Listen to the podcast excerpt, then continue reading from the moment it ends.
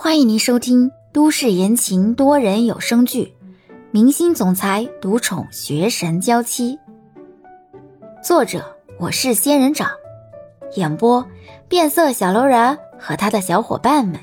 欢迎订阅第十七集。回来之后的球球老实了很多，大概是知道之前出门给李潇添麻烦了，现在就安静了不少。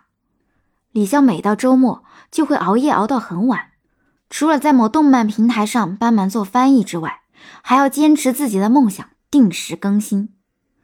都说好记性不如烂笔头，李潇写作也有自己的写作技巧，那就是随时的记忆灵感。所以李潇不管是出门还是在家里，都会带着一个小本子，把灵感写进去。最离谱的就是李潇偶尔会做梦。而李潇最喜欢做的事情，就是在第二天一睁开眼的时候，首先回忆一下梦境的内容，趁着没有忘记，快速的记下来。这天，李潇又在电脑上做着翻译工作。晚上十点多，家里的门铃居然又响了。李潇还没好奇是谁呢，球球就直接蹲在门口，对着外面喵喵的叫起来。能让球球那么兴奋，李潇迟疑了一下。看来来人应该是欧星辰了。李潇像往常一样，拿起旁边的棒球棍抓在了手里，手放在把手上，问了一句：“是谁？”“是我，欧星辰。”竟然真的是欧星辰！李潇有些意外，开了门，一道黑影快速的闪身走了进来，然后关上了门。鸭舌帽下，欧星辰看着蹲在地上的球球。脸上扬起一个好看的笑容，抱起球球，宠溺的磨蹭着它白色的绒毛。想我了吧？李潇尴尬的挠挠脸，如此温柔的语调，如此宠溺的表情，竟然全是因为一只猫。李潇有些无奈，人活的还不如一只猫，也算是个悲哀了。李潇想想自己二十多年的人生，就从没被人如此宠溺温柔的对待过，不禁有些羡慕球球。不知道自己这辈子有没有机会得到一个人如此疼宠的对待。和球球亲昵完，欧星辰这才想起旁边的李潇。你好，我又来打扰你了。我去给你倒杯茶，你随意吧，我就不打扰你和球球了。谢谢。看李潇转身离开，欧星辰又开口：“前几天我住院，谢谢你带球球特意来看我。球球和我都给你添麻烦了。”李潇回头，好脾气的笑了笑，倒了杯水放在桌子上，这才回了自己的工作位置，继续忙碌去了。欧星辰坐在家里逗球球，逗了一会儿，这才想起一个重要的问题。对了，我一直忘了问你了，你叫什么名字？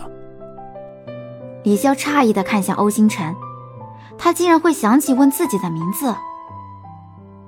李潇有些受宠若惊。李潇，骁勇善战的骁。那你方不方便给我留个微信号？有时候我去外地拍戏，不能经常来看球球，所以。说完。又觉得自己可能有些唐突了。你男朋友不会介意吧？提到男朋友，李潇的第一反应就是李想，但是两个人已经闹掰了。没关系，我现在是一个人住，没人会不高兴的。李潇说着，把手机调到微信界面，让欧星辰扫了一下，两个人这才算是正式加了好友。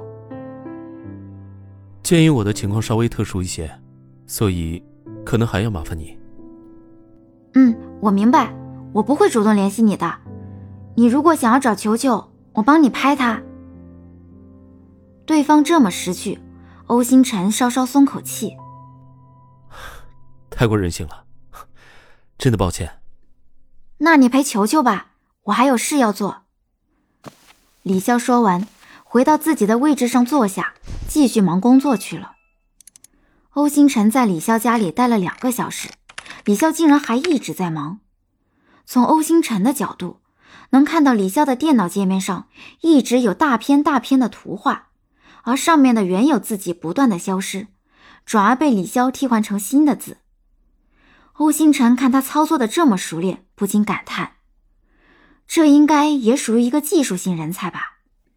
每一次，欧星辰和李潇都聊不了几句话，李潇忙着自己的工作，而欧星辰也忙着逗球球。欧星辰倒是乐得清闲，也就不再多说什么。欧星辰待到十二点多的时候，这才放下球球离开了。送走了欧星辰，球球蹦到李潇的腿上，一副没精打采的样子。李潇繁忙之余，不忘伸手摸摸球球的脑袋，安抚道。没关系的，以后还会再见到的。球球懒洋洋的应承了一句，显然兴致不是很高。放下手里的工作，李潇抱起球球，让他跟自己的眼睛对视。球球，我问你啊，将来如果欧星辰要将你接走，你会跟他走吗？将来，你选他？还是选我呀？这样复杂的问题，对于一只猫而言太难懂了。何况，球球只是比一般的猫聪明一些，但是并不表示它什么都听得懂啊。果然，听到李潇这么问，球球直接装死，闭上了眼睛。李潇无奈地放下球球，果然，自己这么问，有点神经病了呀。别人都是对某些人留恋，自己却对一只猫如此留恋。不过，相较之下，李潇更觉得欧星辰的神经病比自己要严重很多。好歹也是一个公众人物，平时都是板着一张冰山脸，偏偏对这只猫情有独钟。